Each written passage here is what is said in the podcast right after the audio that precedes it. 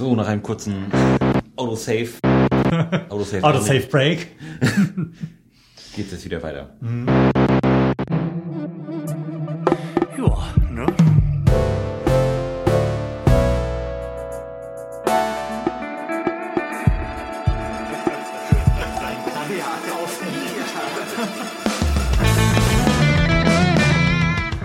Herzlichen Glückwunsch zum Florian Priemel Podcast. Die Episode nach der Frühlingspause. Wir haben vier Monate lang nicht gesendet tatsächlich und ähm, ich nehme es auf mich, es ist absolut meine Schuld. Ich bin im Wesentlichen momentan damit befasst, ein Haus zu verkaufen und äh, mit meinem Studium voranzuschreiten, weshalb ich dem pflichtschuldigen Lars, der sich permanent bei mir gemeldet hat, einfach immer gesagt habe, nein. Hallo Lars, schön, dass du da bist. Moin Flo, hi. Und man hört es vielleicht, wir senden wieder live aus der Betthöhle. Wes, weshalb äh, die Soundqualität jetzt eher so semi-gut ist, aber wir sitzen schön nah zusammen, nah an diesem wunderhübschen Mikrofon und haben uns, weil wir aus der Sommerpause kommen, Frühlingspause kommen, äh, dazu entschlossen, nicht mit Fragen fortzufahren, denn als letztes Thema bleibt uns nur noch der Tod übrig. Und das ist nicht für ein Thema, um aus der Pause wiederzukommen. Das sparen wir uns für die nächste Sendung nach der Sommerpause auf. Also, freut euch schon mal drauf. In guten sechs bis acht Monaten geht es um den Tod.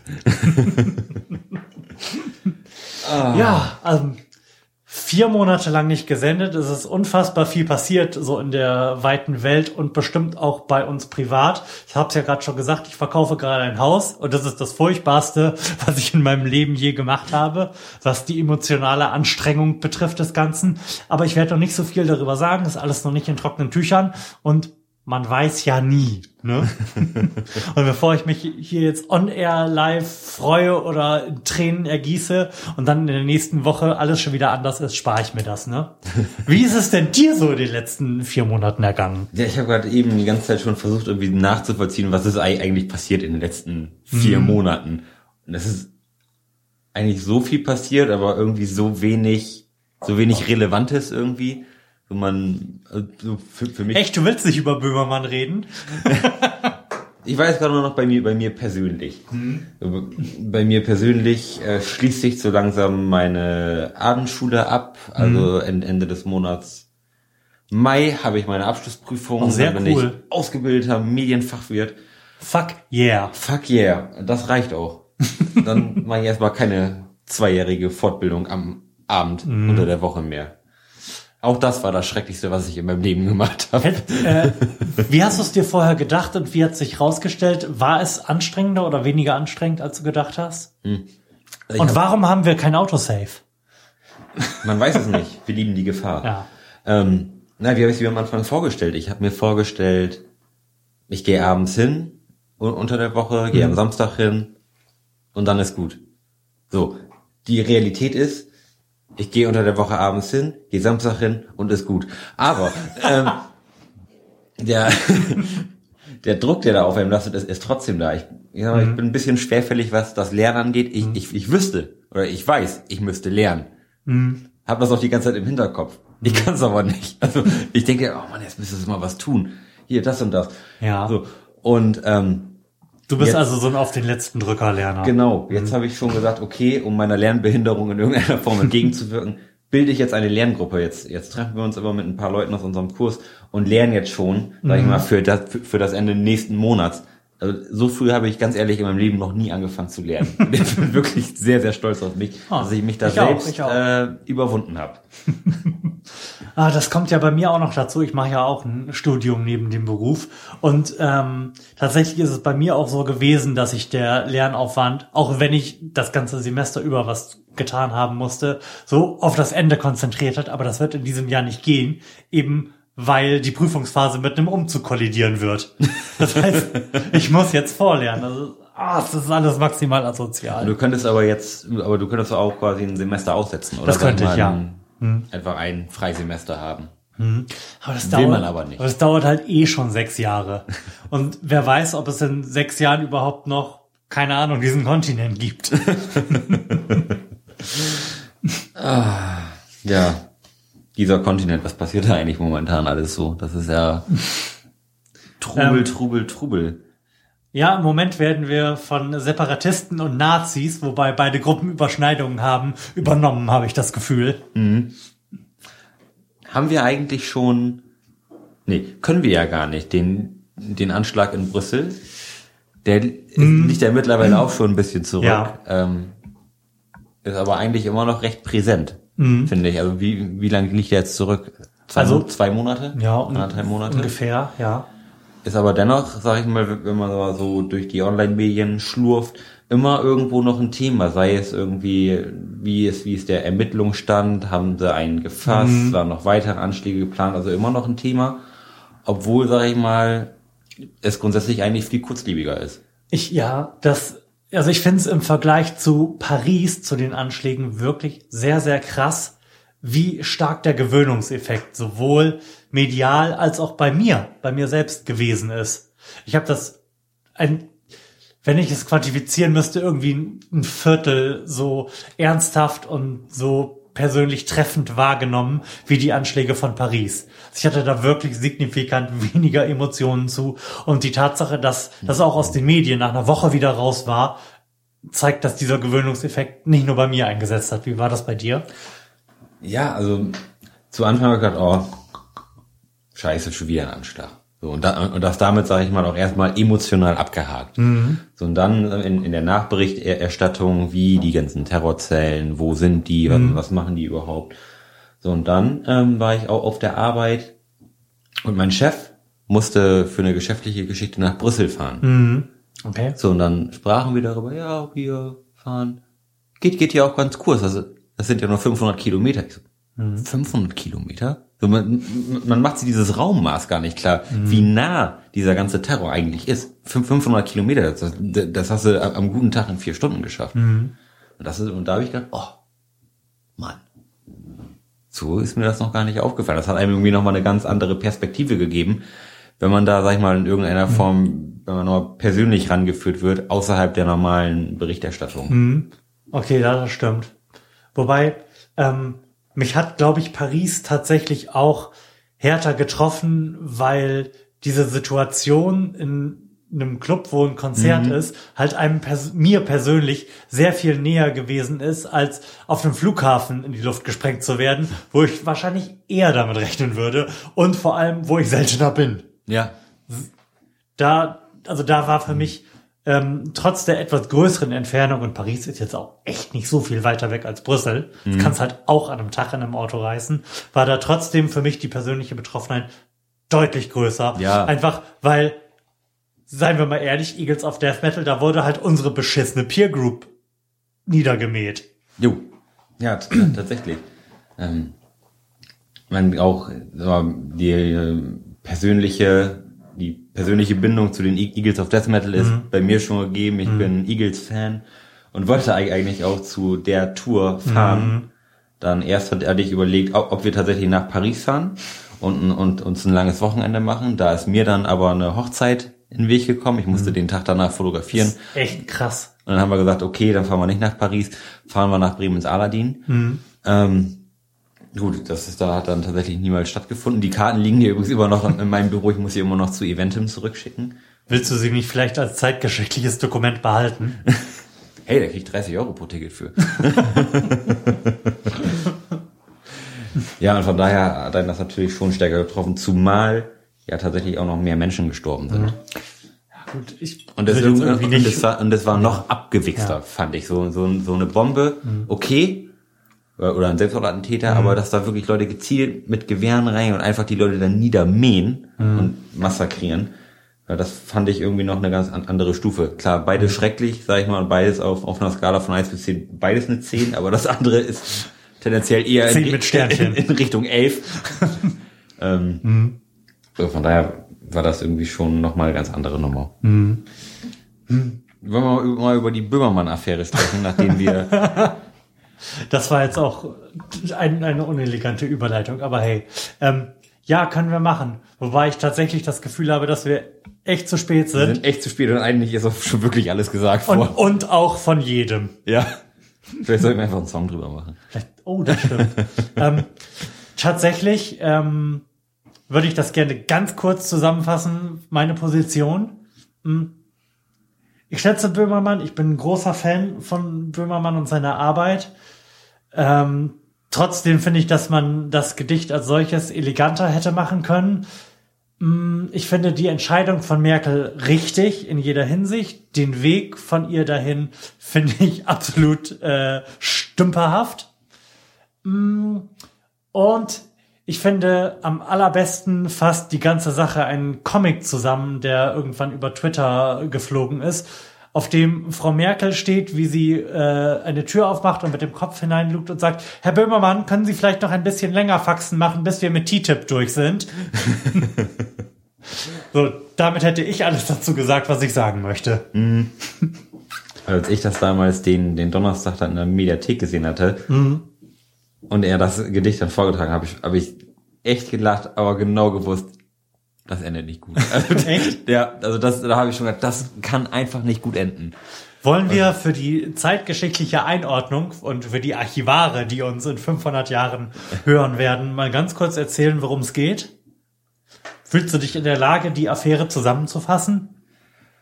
Die Affäre, ja. Die beginnt ähm, ja mit Extra drei. Die beginnt mit Extra drei, genau.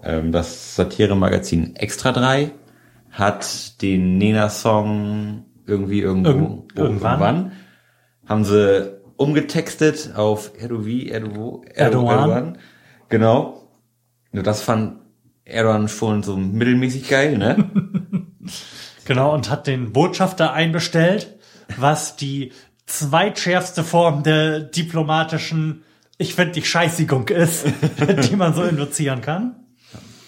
Und dann die Woche da drauf, auf den Donnerstag bzw. Mittwoch war die Aufzeichnung, hat äh, Jan Böhmermann mit dem Neo-Magazin Royal gesagt, okay, da setzen wir jetzt irgendwo noch einen drauf und sagen, was man im Rahmen der deutschen Pressefreiheit und Meinungsfreiheit mhm. nicht sagen darf. Und hat ja. dann dieses Gedicht vorgetragen. Indem er Erdoğan persönlich unter der Gürtellinie und rassistisch beleidigt hat. Ja.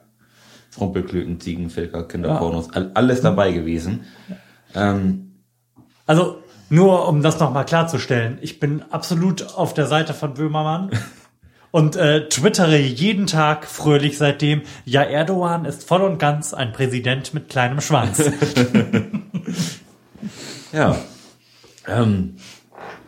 Gut, daraufhin gab es ein großes Medienecho, was unsere Frau Merkel aber... Ja, Moment, das Medienecho gab es ja erst, nachdem Erdoğan da über das Stöckchen gesprungen ist, was Böhmermann hingehalten hat. Ja. Und ihn nicht nur als Privatmann wegen Beleidigung angezeigt hat, sondern auch ähm, in seiner Funktion als Staatschef ähm, ein quasi vergessenes Gesetz, den jetzt allen bekannten Paragraphen hundertdrei des Strafgesetzbuches hervorgekramt hat, der tatsächlich das Beleidigen von Staatsoberhäuptern unter Strafe stellt. Ja.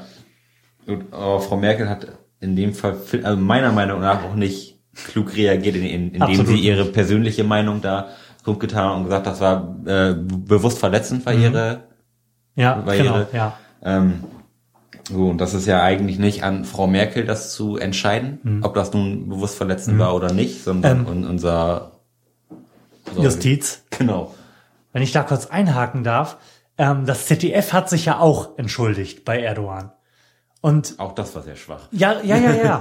Und ich glaube, dass, also ich möchte unterstellen, dass die das beide, sowohl das Z D F als auch unsere Bundeskanzlerin, das in guter Absicht getan haben, so in dem verzweifelt Versuch, das Feuer auszutreten, bevor es irgendwie schlimm wird, und damit halt quasi so Präzedenzen geschaffen haben, weil ja. das halt einfach maximal unklug war diplomatisch. Ja, jetzt Denn, wir, also der Erdoğan wird sich gedacht haben, wenn die sich schon entschuldigen, dann muss da was dran sein, Majestätsbeleidigung, your ass. Ja. Genau, also da finde ich, haben, haben sie sich, haben sie sich beide so ein bisschen zur, zur Schlampe mhm. von Erdoğan gemacht und, und den Arsch hingehalten. ähm, gut, dass er, dass er dann da voll drauf einsteigt. Das war mhm. total ab, abzusehen. Ja. Hätte man das gleich souveräner gelöst, hätte ich mir auch vorstellen können, dass mhm. es da auch in irgendeiner Form eine außergerichtliche Einigung hätte geben können. Aber das ist ja das, was man eigentlich nicht will, ne? Ich glaube, Moment, also ich würde gern, gerne kurz nochmal einen Schritt zurückgehen und zumindest mutmaßen, wie ähm, Jan Böhmermann sich das wohl gedacht hat, wie die Sache ausgeht.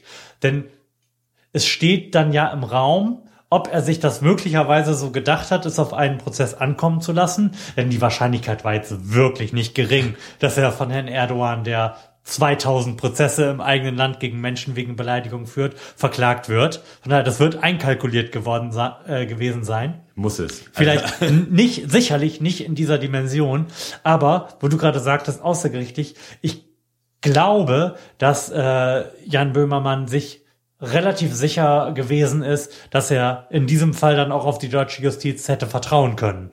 Ja. Dass er dass er da nicht existenzbedrohend geschädigt ja, wird. Ja, da kann er ja auch nach wie vor drauf vertrauen. Also das, ich, hm. ich denke nicht, dass das... Ja, und von, das daher find, von daher finde ich es gerade richtig, dass es, also ich habe ja auch gesagt, ich finde es absolut richtig, wie die Bundeskanzlerin dann entschieden hat.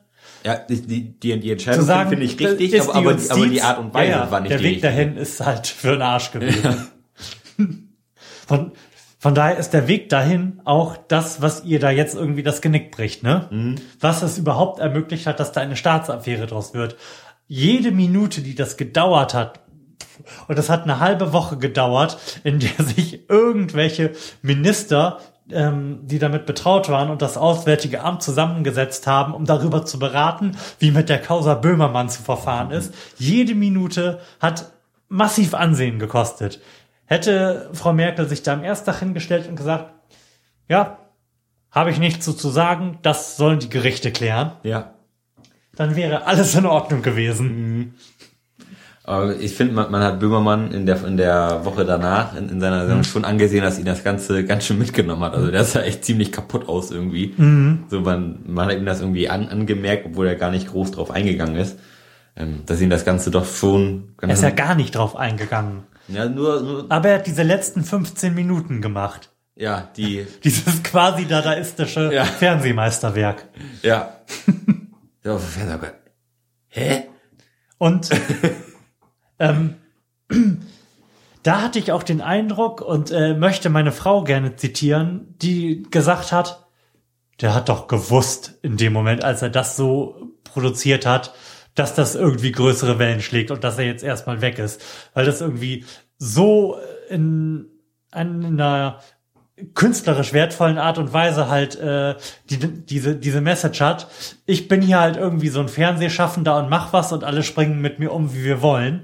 Und gleichzeitig irgendwie ähm, so diesem Umstand Tribut zollt, dass Medienrealität völlig fragmentiert ist und dass alle Leute... dass Satire eigentlich irgendwie keine Bedeutung mehr hat, weil alles Satire sein kann, dass die Situation merkwürdig ist. Also man hört mir vielleicht an, ich hänge das sehr, sehr hoch. Also diese fünfzehn Minuten, dieser Zusammenschnitt von Jan Böhmermann, wie er durch verschiedene Programme gesäppt wird, hat mich doch gerade in diesem Kontext sehr beeindruckt. Und das ist auch, finde ich, was, was nur im Fernsehen geht. Das hätten wir auf YouTube alle nicht gefeiert, wenn es das gegeben hätte. Mhm. Ja, ja, stimmt schon.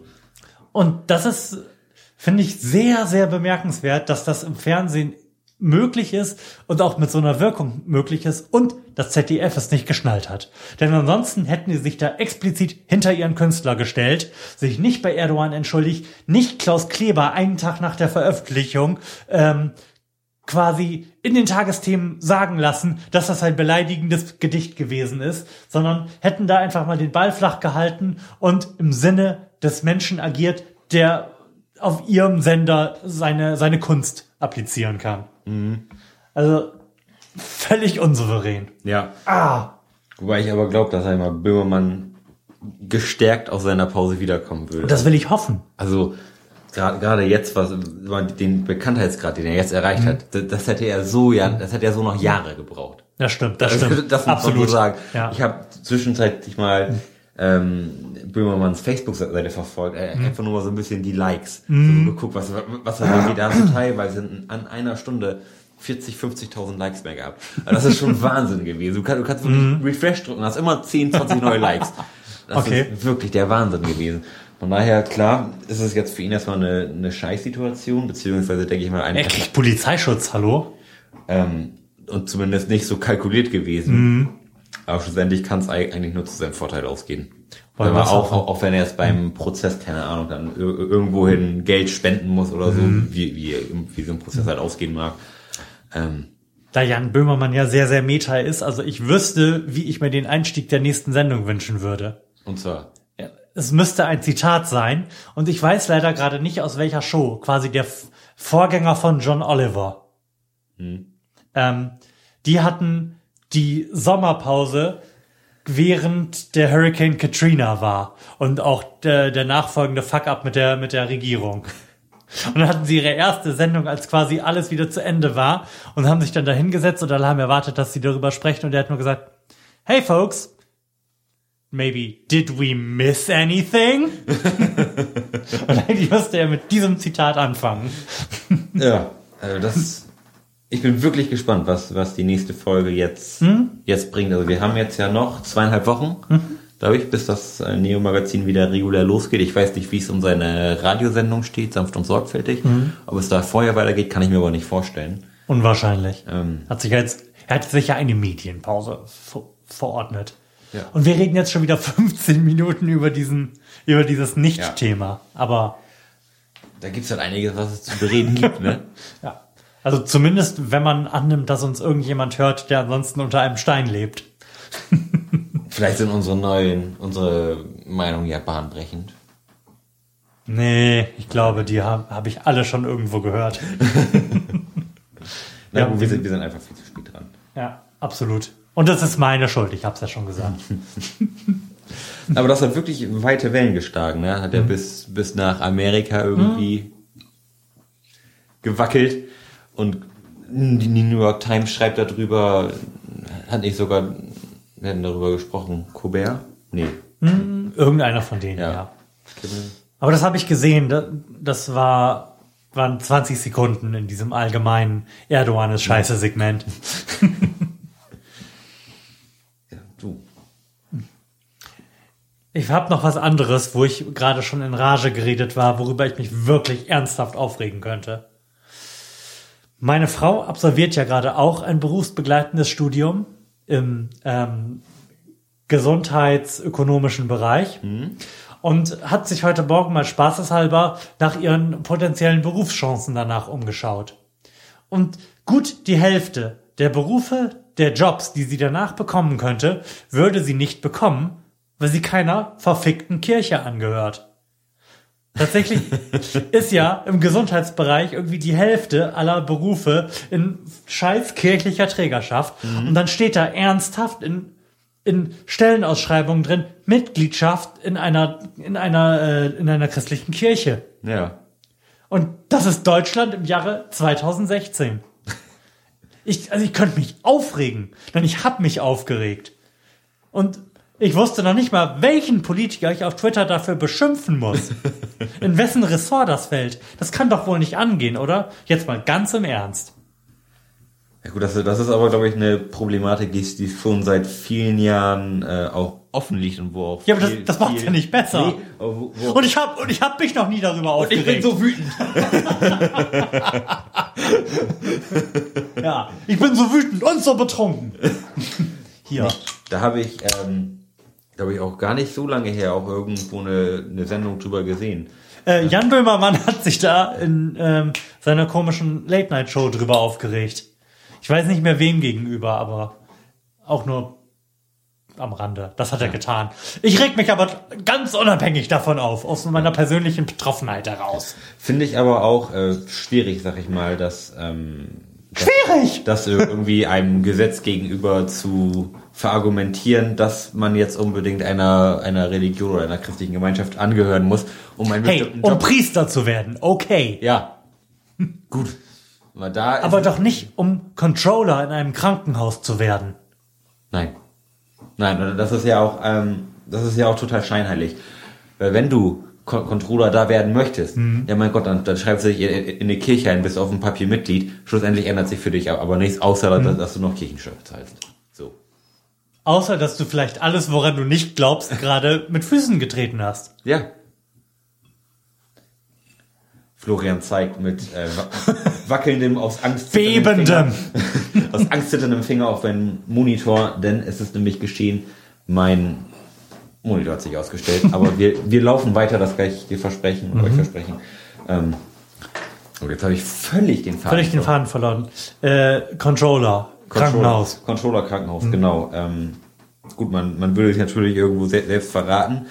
Ähm, im, also im, im meine, Frau, äh, meine Frau hat gesagt, nein, das würde sie nicht tun. Ähm, Ihre Mutter hat das getan, um ihren Beruf als Sozialpädagogin zu bekommen. Die ist dafür in die Kirche eingetreten. Und es gibt echt nicht wenig Menschen, die unchristlicher sind als ihre Mutter. Und das ist überhaupt nicht despektierlich gemeint. Ja, ähm, nee, ich, ich überlege gerade, würde ich das in der Situation machen? Ich finde das machen? empörend. Ja, das, das ist total empörenswert. Ähm, ich würde es aber, glaube ich, auch machen, wenn es für mich keine andere Möglichkeit geben würde. Ähm, andersrum muss ich sagen, ich bin jetzt gerade, es ist tatsächlich eigentlich noch relativ frisch, ich bin jetzt gerade aus der Kirche ausgetreten. Und ähm, das ist so ein bisschen wie eine Ehe. Aus welcher Kirche? Aus der evangelischen okay. Kirche. Und das ist ein bisschen wie, wie eine Ehe schließen, nur andersrum. Also das, das, das ist ein bisschen wie behördenmäßig Schluss zu machen. Mhm. Man sitzt dann da so in, in einem kleinen Zimmer, es sitzen zwei Frauen gegenüber und die eine fängt dann an, so einen Text vorzulesen. So ein bisschen wie, wie, wie ein Ehegelübnis, nur andersrum. Und dann erzählt sie, ja, wollen sie sich von Gott abwenden und bla bla bla. So, ja, möchte ich. Sind sie sich wirklich sicher? Ja, möchte ich. All hail Satan!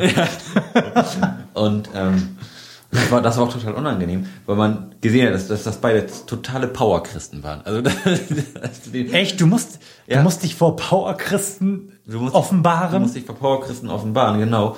Und ähm, während die eine das vorliest, schaut die andere dich mit Verachtung an. Und am Ende musst du noch dreißig Euro auf den Tisch legen, dafür, dass du dann stimmst. Also jetzt mal ganz im Ernst. Allein für diese Erfahrung würde ich ja in die Kirche eintreten, um dann wieder austreten zu können. Ich glaube, damit könnte man ernsthaft Spaß haben mit dieser Erfahrung. Kann man schon, das war aber auch irgendwo total unangenehm. Ja, also weil, weil, weil die eine dich mit so einer Verachtung angeschaut hat. Die, die, die, die, so, die saßen sich so am, am Schreibtisch gegenüber mm. und ich saß quasi an der Stirn des Schreibtisches. Während sich die andere zu mir gedreht hat und mir den Text vorgelesen hat, saß die andere vorm P C und hat aber immer nach rechts rüber geschielt. Und, la- und, und langsam einen Rosenkranz gebetet. Ja. Und Gott. Ah nein, du bist ja kein Katholik. Nee, das stimmt. Siehst du, nicht mal das weiß ich, dass das bei uns ist. ähm, ja, da habe ich gesagt, okay, steige ich aus. Weil ähm, Kirchensteuer, das ist absurd viel. Also ich habe mal geguckt, was, was zahle ich überhaupt für Kirchensteuer? Das sind fast fünfhundert Euro im Monat. Also das ist ja der Wahnsinn. fünfhundert Euro im Monat? Äh, im Jahr, Entschuldigung. Ich wollte gerade sagen, Lars, du verdienst mehr, als ich erwartet habe. Nee, das fand ich, war schon wirklich absurd viel. Ähm,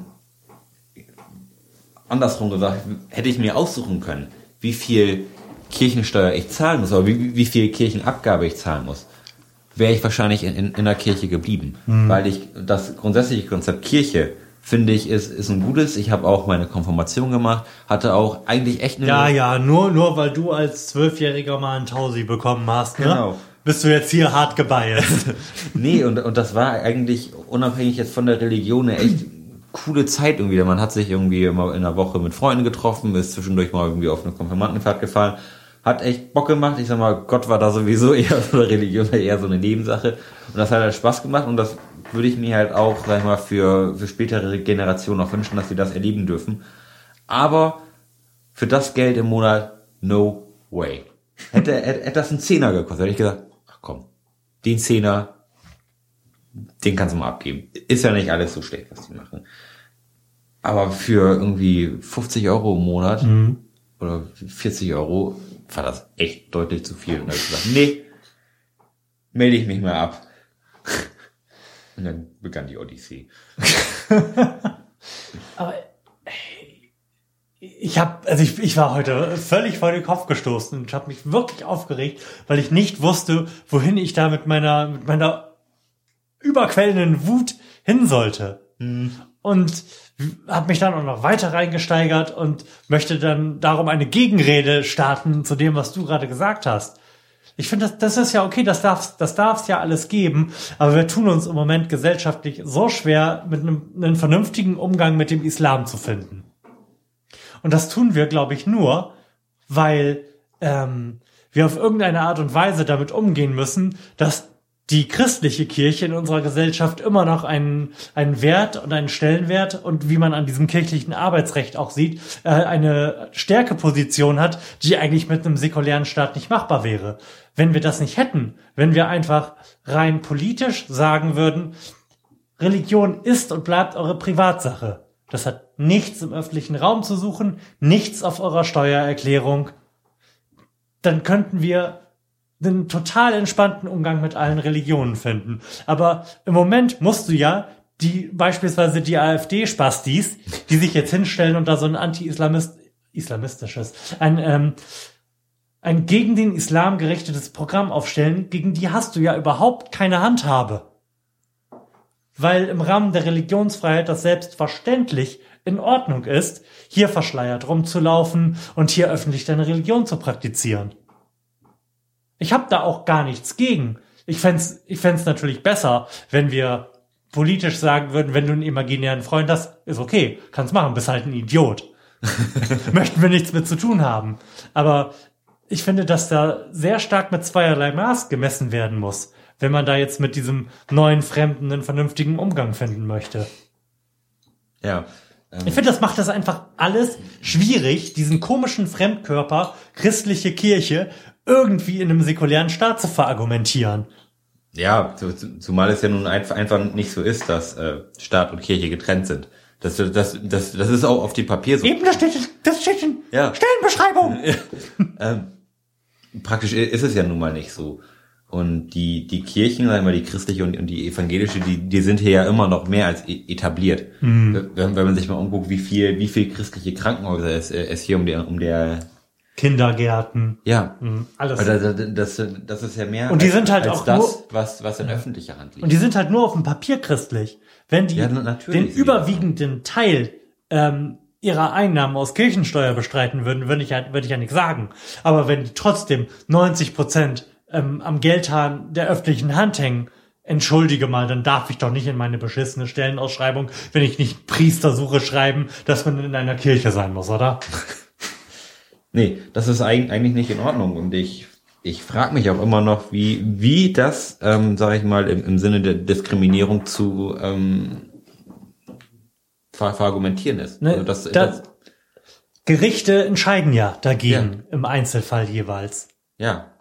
Aber, aber es aber, gibt aber, halt keine Grundsatzentscheidung. Ja, aber warum eigentlich nicht? Also gerade gra- ähm, in, in Sachen weil, Krankenhäuser. Weil, äh, das an einer Stelle gemacht werden müsste, nämlich an hoher Stelle der Politik, die Verbindung mit hoher Stelle der Justiz, also mit Karlsruhe, aufnimmt und an diesen hohen Stellen alte religiöse Männer, also alte Männer, die schlecht erzogen worden sind, sitzen, die Angst vor dem Tod haben und sich daher in Religion flüchten. Ich bin der festen Überzeugung.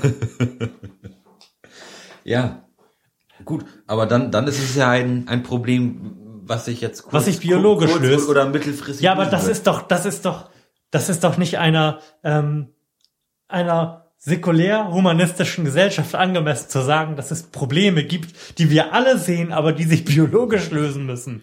Nein. Das ist, das ist doch das ist doch der Kern der aufgeklärten Gesellschaft, zu sagen, Zukunft ist machbar, ist gestaltbar. Und Zukunft passiert nicht, weil Leute abkacken.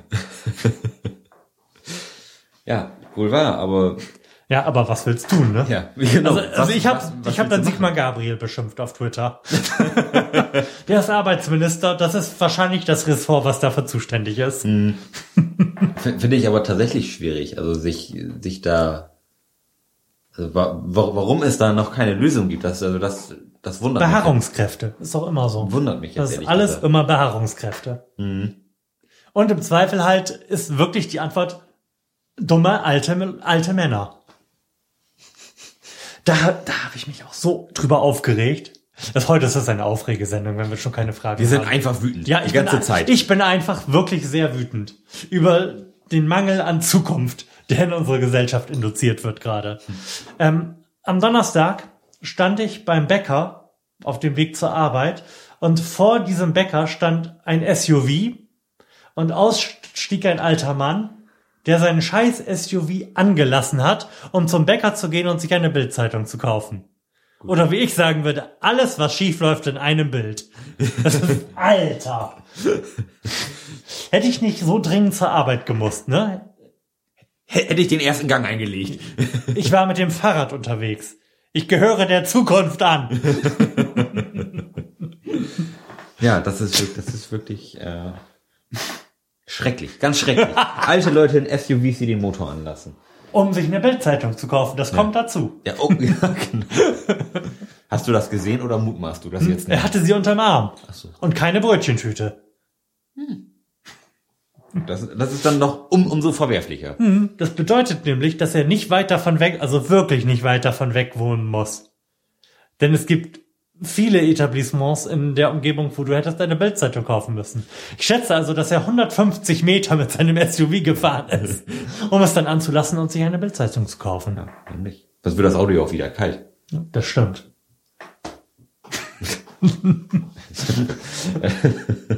Dieses Bild, ne?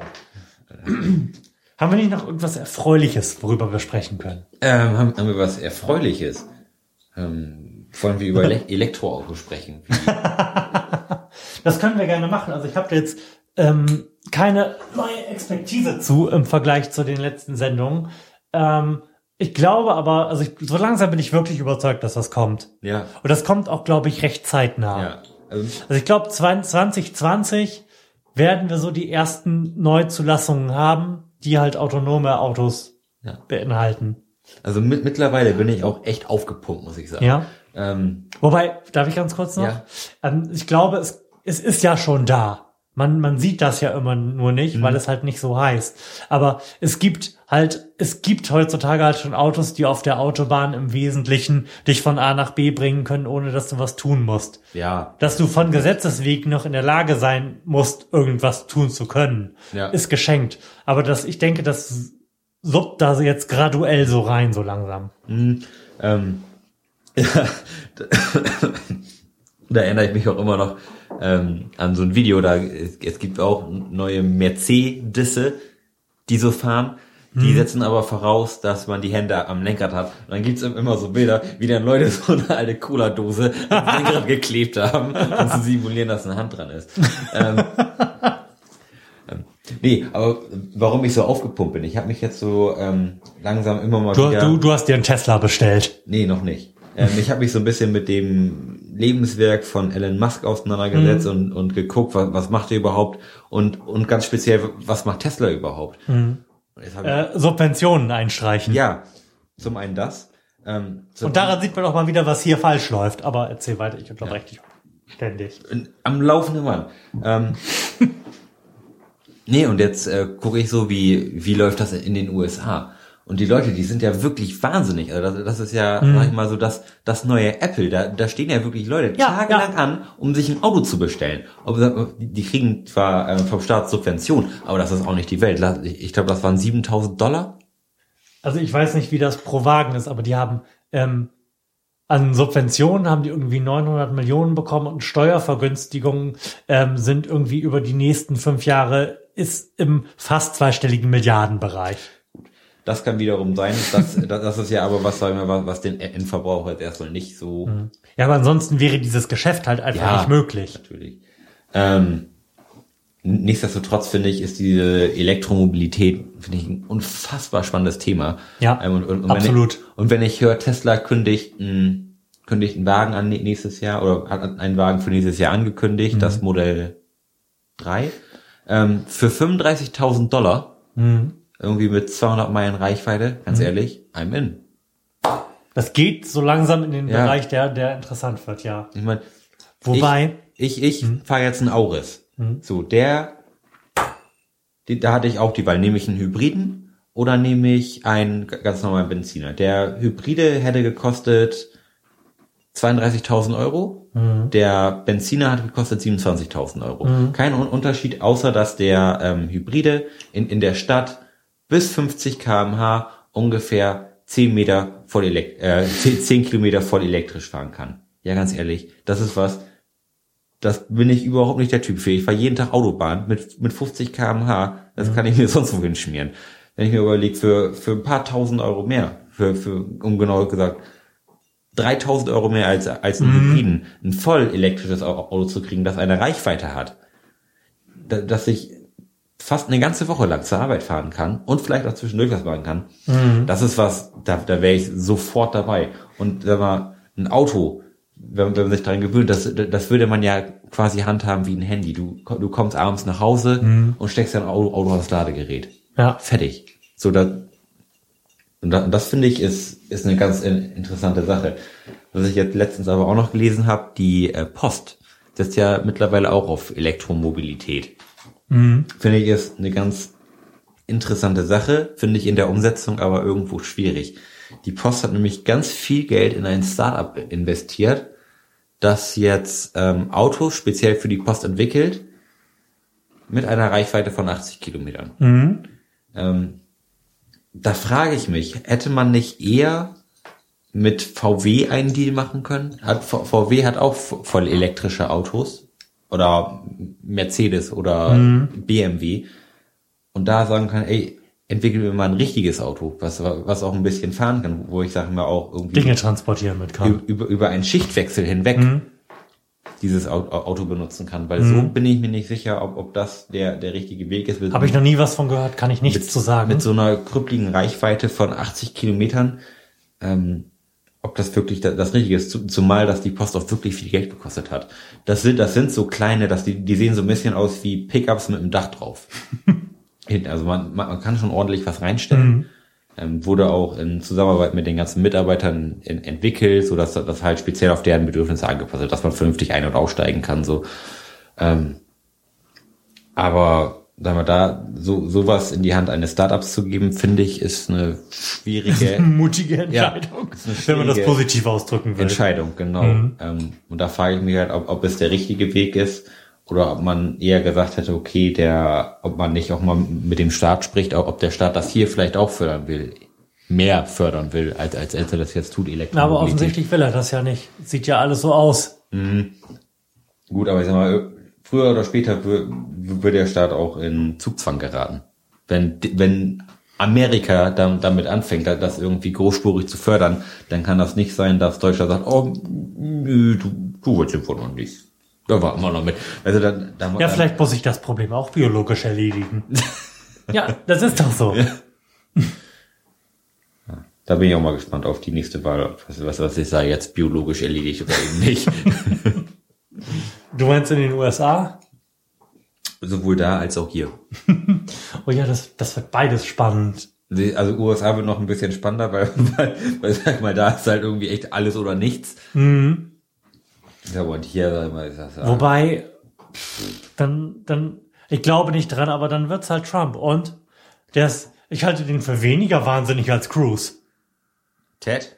Ja, also Trump, Trump redet zwar wahnsinniger, wahnsinniger, aber der ist halt ein Showman. Der, der muss das ja nicht glauben, was er da erzählt. Aber bei Cruz bin ich der festen Überzeugung, dass er diesen ganzen rechtsradikalen, schwerstreligiösen, konservativen Bullshit, den er da von sich lässt, auch glaubt. Aber, aber zum, zum Glück haben... Trump macht Deals! Ja.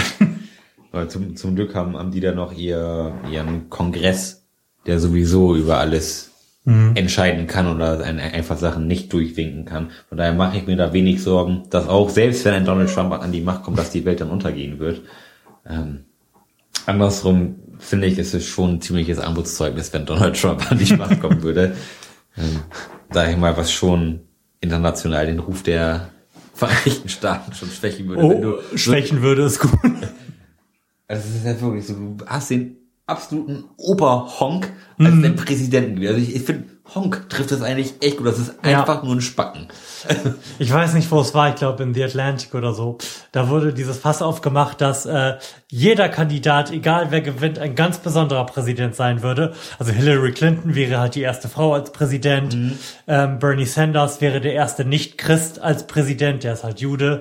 Ted Cruz wäre der erste Latino als Präsident. Und Donald Trump wäre der letzte Präsident. Ja. Ja, das ist schon. Das, also das, ich, ich finde es echt spannend und ich, wenn man so, wenn, wenn man nicht direkt betroffen ist, hat, hat das auch so ein bisschen was von Seifenoper, finde ich, was da, Mega, sich, ja. was da so sich abspielt und wer hat da jetzt Vorwahlen gewonnen und wer, und wer beleidigt ja eigentlich gerade wen und wer ist jetzt wieder in Fettnäpfchen getreten und so, das, das ist schon ein bisschen wie House of Cards gucken, nur in echt. ähm, aber auch jetzt auf Deutschland gesehen, Ähm, bin ich da lange nicht so ge- gespannt wie auf die Wahl von Amerika. Mhm. In, in Deutschland ist... Ja, sonst ist, ist doch sowieso immer alles gleich. Die ja. einzige Frage ist, wie die AfD abschneidet. Ja. Und die letzte Wahl War sehr unerfreulich. Du meinst die, die letzten Landtagswahlen, die wir in Rheinland-Pfalz, Sachsen und Sachsen-Anhalt hatten. Die Stricherländer, genau. Ja, Rheinland-Pfalz ist ein vernünftiges Bundesland. Ja, aber die haben auch Striche, also Stricherländer. Rheinland, Rheinland-Pfalz, Stricherländer. Ah, Sachsen. Anhalt. Es waren sowohl Sachsen, ist auch egal. Ähm, nee, das war, da haben wir noch gar nicht drüber gesprochen. Nee, das, überhaupt nicht. Das fand ich schwerst schockierend. Und dann bin ich, ich, ich habe das auf der Arbeit gesehen mhm. und ich bin echt fast vom, vom Stuhl gerutscht, als, als dann so die ersten Prognosen kamen mhm. und sagte, kann das wirklich sein? Wie kann das passieren? Warum leben solche Leute bei uns? Hilfe! Naja, ich, ich kann das verstehen. Also ich kann das sogar nachvollziehen. Eine gewisse, auf eine gewisse Art und Weise. Das ist im Osten was anderes als im Westen. Im, im Osten ist, glaube ich, ähm, sind äh, rechtsradikale Tendenzen halt einfach stärker in der Mitte der Gesellschaft als hier. Das hat sich halt so ergeben, dadurch, dass man halt äh, nach der Wende sehr stark so ähm, die Lebensentwürfe vieler Leute entwertet hat und da wenig war, was das aufgefangen hat. Halt außer den Nazis. ähm, aber ich finde, dass da im Moment irgendwie alles im Umgang mit falsch gemacht wird. Wir, wir kriegen jetzt in Sachsen halt keine große Koalition, denn das hätte nicht gereicht, Rot, äh, Rot-Schwarz. Wir kriegen jetzt Rot-Schwarz-Grün. Wir kriegen eine sehr große Koalition. Und das ist meiner Meinung nach das fatalste Signal, was man rein demokratisch senden kann, was irgendwie möglich ist. Mhm. Ja. Eine große Koalition. Und das wird halt auch rein historisch gesehen immer vergessen, ist das Schlechteste, empirisch gesehen, was uns als Demokratie passieren kann. Wir hatten das schon mal. Maximal handlungsunfähig eigentlich bist. Ne? Nee, weil du, weil du halt eine völlig marginalisierte Opposition hast. Weil du theoretisch durchregieren kannst. Man vergisst das immer, aber wir hatten das schon mal in der Geschichte der Bundesrepublik, eine etwas längere Phase, wo eine große Koalition, das hört man, ähm, im Bund an der Macht war, nämlich in den siebziger Jahren. Und ich erinnere mich, dass wir da auch so eine Terrororganisation hatten. Ach. Die irgendwie sich gegen das Establishment aufgelehnt hat. Und ich glaube, dass es halt kein Zufall ist, dass wir jetzt wieder, und ich möchte das überhaupt gar nicht bewertend vergleichen, eine Organisation haben, die von der völlig anderen Seite her gegen das Establishment tritt. Mhm. Ich glaube nicht, dass das ein Zufall ist. Ich glaube, dass diese, dass die Merkelsche Alternativlosigkeit, die sich jetzt in der sehr großen Koalition niederschlägt und damit natürlich irgendwie so, wenn du politisch interessiert wirst, erdrückend auf dich wirkt, dich dazu bringt, dass du Leute wählst, die du halt einfach nur wählst, weil Denkzettel und nicht weil Wahlprogramm. Ich kann das nachvollziehen, absolut. Mhm. Ich würde, ich verstehe es auch und ich, warum sie es nicht tun. Und ich würde immer die Linke wählen, um eine Denkzettelwahl ausdrücken zu wollen. Ich verstehe, wenn Leute das nicht tun. Mhm. Ja, die, die, die Frage ist, ob, ob das immer tatsächlich nur eine Denkzettelwahl ist. Ich denke, größtenteils ist es auch eine, eine Wahl aus Überzeugung, ne? Also, es gibt Untersuchungen, die sagen, dass in den europäischen Ländern es einen harten Kern von Rassisten von fünfzehn Prozent über alle Gesellschaften hinweg gibt. Mhm. Das mag, es ist in den osteuropäischen Ländern tatsächlich auch noch etwas mehr, aber die gibt es. Und wenn ich annehme, dass wir fünfzehn Prozent Rassisten haben, die mit der aktuellen Flüchtlingspolitik nicht einverstanden sind und denen das so wichtig ist, dass sie da ihre Wahlentscheidung von abhängig machen, dann finde ich die Ergebnisse der AfD noch im Rahmen. Ja, dann unter der Annahme macht das natürlich Sinn. Mhm. Sag und mal, dann, dann hättest du so im, im, im Schnitt dann, dann noch zehn Prozent Wähler, die halt nur aus, aus Protest gewählt haben. Mhm. Und dann bist du bei, ja, ja, genau. dann, dann bist du bei den fünfundzwanzig Prozent. Gut, du hast dann natürlich auch noch welche von den Rassisten, die halt auch die letzten Jahre nicht die N P D gewählt haben, weil denen das zu, zu despektierlich war, weil man die halt nicht wählt. Aber die AfD ist ja nun, ich will nicht sagen die N P D leid, aber die ist die Möglichkeit, diese Schlagrichtung, die du argumentieren möchtest, die du artikuliert haben möchtest, äh, auszudrücken, ohne halt offen Nazis zu wählen. Witzig finde ich aber auch den Wandel der AfD von Anti, Euro zu Anti... Das, das ist so geil. Flüchtlinge oder so. Ja. Da, da, da, da werden die Segel so in den Wind gesetzt, mhm. irgendwie, dass, dass, dass es halt irgendwie passt, dass man Wähler kriegt. Mhm. Und das, finde ich, ist halt kein Konzept für eine ich, Partei, nee. die in irgendeiner Form glaubwürdig sein ich möchte. Ich glaube, das war früher wirklich keine Nazi-Partei. Das ist ganz schlimm. Wir haben uns ja früher immer über Bernd Lucke lustig gemacht, mhm. ne? Über diesen etwas zu kurz geratenen äh, eurokritischen Professor. Und inzwischen glaube ich wirklich, dass er daran geglaubt, dass er nicht daran geglaubt hat, eine Nazi-Partei gegründet zu haben. Das kann ich Das war dem nicht klar. Das kann ich ganz nachvollziehen. Weil das, das hat ja auch, sag ich mal, in der Gesellschaft gedauert, bis das überhaupt Leuten aufgefallen ist. Mhm. So, die... Das war ja nicht von, von heute auf morgen, das ist ja auch ein Prozess, der irgendwie gewachsen ist. So, hey, Moment. Das wird immer schlimmer. Ja. ja.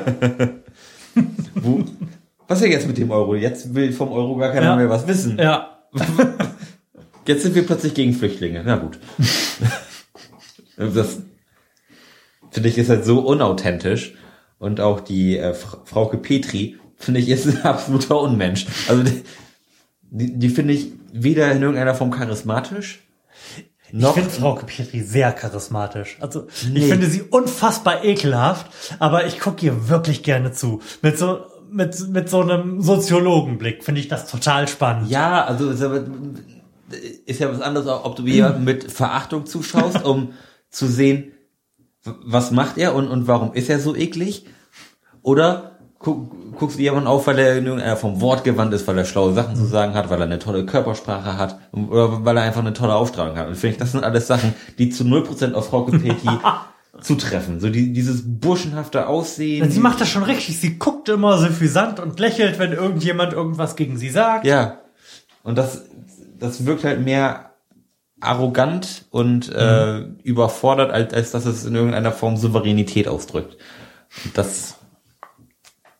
finde ich einfach nur eklig. Und ich bin tatsächlich gespannt, äh, ob sich da irgendwie ein Führungspersonal herauskristallisieren wird, was dann auch mit schöner Regelmäßigkeit in Talkshows eingeladen wird und dann hm. irgendwie da mal für Kontroversen sorgt. Ich, also ich bin wirklich gespannt. Und ich habe ja gerade am Anfang schon gesagt, dass ich den Umgang auch wirklich schlecht finde. Also eine sehr große Koalition zu bilden, um nicht mit der AfD was machen zu müssen, das finde ich den unangemessensten Umgang, den man mit dieser Situation haben kann. Weil das nämlich die Leute, die die AfD wählen, bestärkt. Das, äh, das zeigt denen, dass ihre Protestwahl richtig war. Weil die anderen nicht mit denen spielen wollen. Weil, weil sie nicht dazugehören. Wenn sie die in die, eine Regierung geholt hätten, gelassen hätten, bin ich der festen Überzeugung, dass sie sich aufgrund des Mangels an vernünftigem Führungspersonal und aufgrund ihres Mangels an demokratischer Gesinnung selbst entzaubert hätten, wie man ja immer so schön sagt. Ich bin der festen Überzeugung, der Schaden wäre geringer gewesen. Der, die Situation wäre nämlich gewesen, dass die Leute sehen, oh, kriegen ja nichts zustande und sie beim nächsten Mal nicht mehr wählen. Jetzt sehen sie, die haben ja gar keine Chance gekriegt, nichts zustande zu kriegen. Die wählen wir nochmal. Ja gut, an, andersrum muss man natürlich auch aus, aus, der, aus der Sicht der Politik irgendwie argumentieren. Willst du wirklich in Gefahr gehen, dich irgendwie jahrelang mit Arschlöchern rumzuschlagen? Ähm, das ist Politik, Entschuldige. Ja, ja, na klar, aber wenn, wenn du die Wahl zwischen Pest und Cholera hast, sag ich mal, dann nimmst du wahrscheinlich eher Cholera. ähm, Das finde ich ist halt mit, mit der AfD mhm. genauso passiert, wie man es erwartet hätte. So, dass die in keinem Fall in irgendeinem Landtag sitzen werden und auch so nicht in irgendeiner Form handlungsfähig gemacht werden. Mhm. Mal. Finde ich auch richtig. Ähm, Findest du wirklich? Ja. Glaubst du, dass die so viel hätten kaputt machen können? Nein, oder nein, nein, was wäre denn da für ein Schaden entstanden, wenn man denen die Möglichkeit gegeben hätte, sich da zum Narren zu machen? Ich, ich finde es allein schon als, als Zeichen eine richtige Sache, dass wir sowas gar nicht erst... Ja, aber das Zeichen ist doch, die wurden demokratisch gewählt. Ja. Das kann doch nicht sein, dass ich... Und das, ist ja, das ist ja schon schlimm. Ähm, das ist... Ähm, die Grünen und die S P D im Bund schließt aus, mit den Linken zu koalieren. Ja. Das finde ich ein gewaltiges Problem. Findest du das auch? Naja. Das ist jetzt dieselbe Situation, oder nicht? Ja, ist halt... Äh die finden sich halt scheiße und ja. wollen nicht zusammen spielen. Das tritt doch den Wählerwillen, so scheiße ich den finde, mit Füßen. Klar habe ich, aber ich, ich, ich finde es jetzt schwierig, die die Linken und die AfD rein ähm, vernunfttechnisch jetzt auf eine Stufe zu stellen. Wieso? Die C D U würde sagen, das sind alles wahnsinnige Sektierer. Aber ich glaube, auch die C D U hat noch ein anderes Bild gegenüber der AfD als gegenüber den Linken. Was ist geschehen? Nein, tu nichts! Hilfe, Polizei. Das läuft. Ja, das läuft alles. Bist du sicher? Ja. Wie sicher? Sehr sicher. Warum bewegt sich da nichts? Es bewegt sich nur sehr, sehr langsam. Du musst ranzoomen, dann bewegt es sich schneller. Wow. Dann hatten wir tatsächlich, glaube ich, einen Autosave gerade. Ich bin schwer begeistert. ähm, ich, muss, ich muss mal ein bisschen mit dem Zeigefinger auf die, auf die Uhr zeigen. Ja, ja, ja. Wir, ähm, wir nähern uns schon wieder der Stunde, ne? Wir sind über die Stunde, glaube ich, schon hinweg. Nee, wir sind bei fünfundfünfzig Minuten. Stimmt. Aber wir saßen schon vorher hier. Ja. Ähm, gut. Okay, das schneiden wir eh weg. Wenn du jetzt wieder beim Rand über die AfD, nein, über den Unterschied zwischen... Linken und AfD einsteigen würde, schneide ich das irgendwie adäquat zusammen. Kann ich jetzt nicht mehr. Und abmoderiere dann. Jetzt bin ich schon wieder total down. Genau, jetzt bin ich schon wieder total pro AfD, gegen Automobilität, gegen die Linke und für S U Vs. Ja, und die Jugend. Das ist der Florian Priemel Podcast. Ja. Alles klar, bis dann. Ciao. Ciao, macht's gut.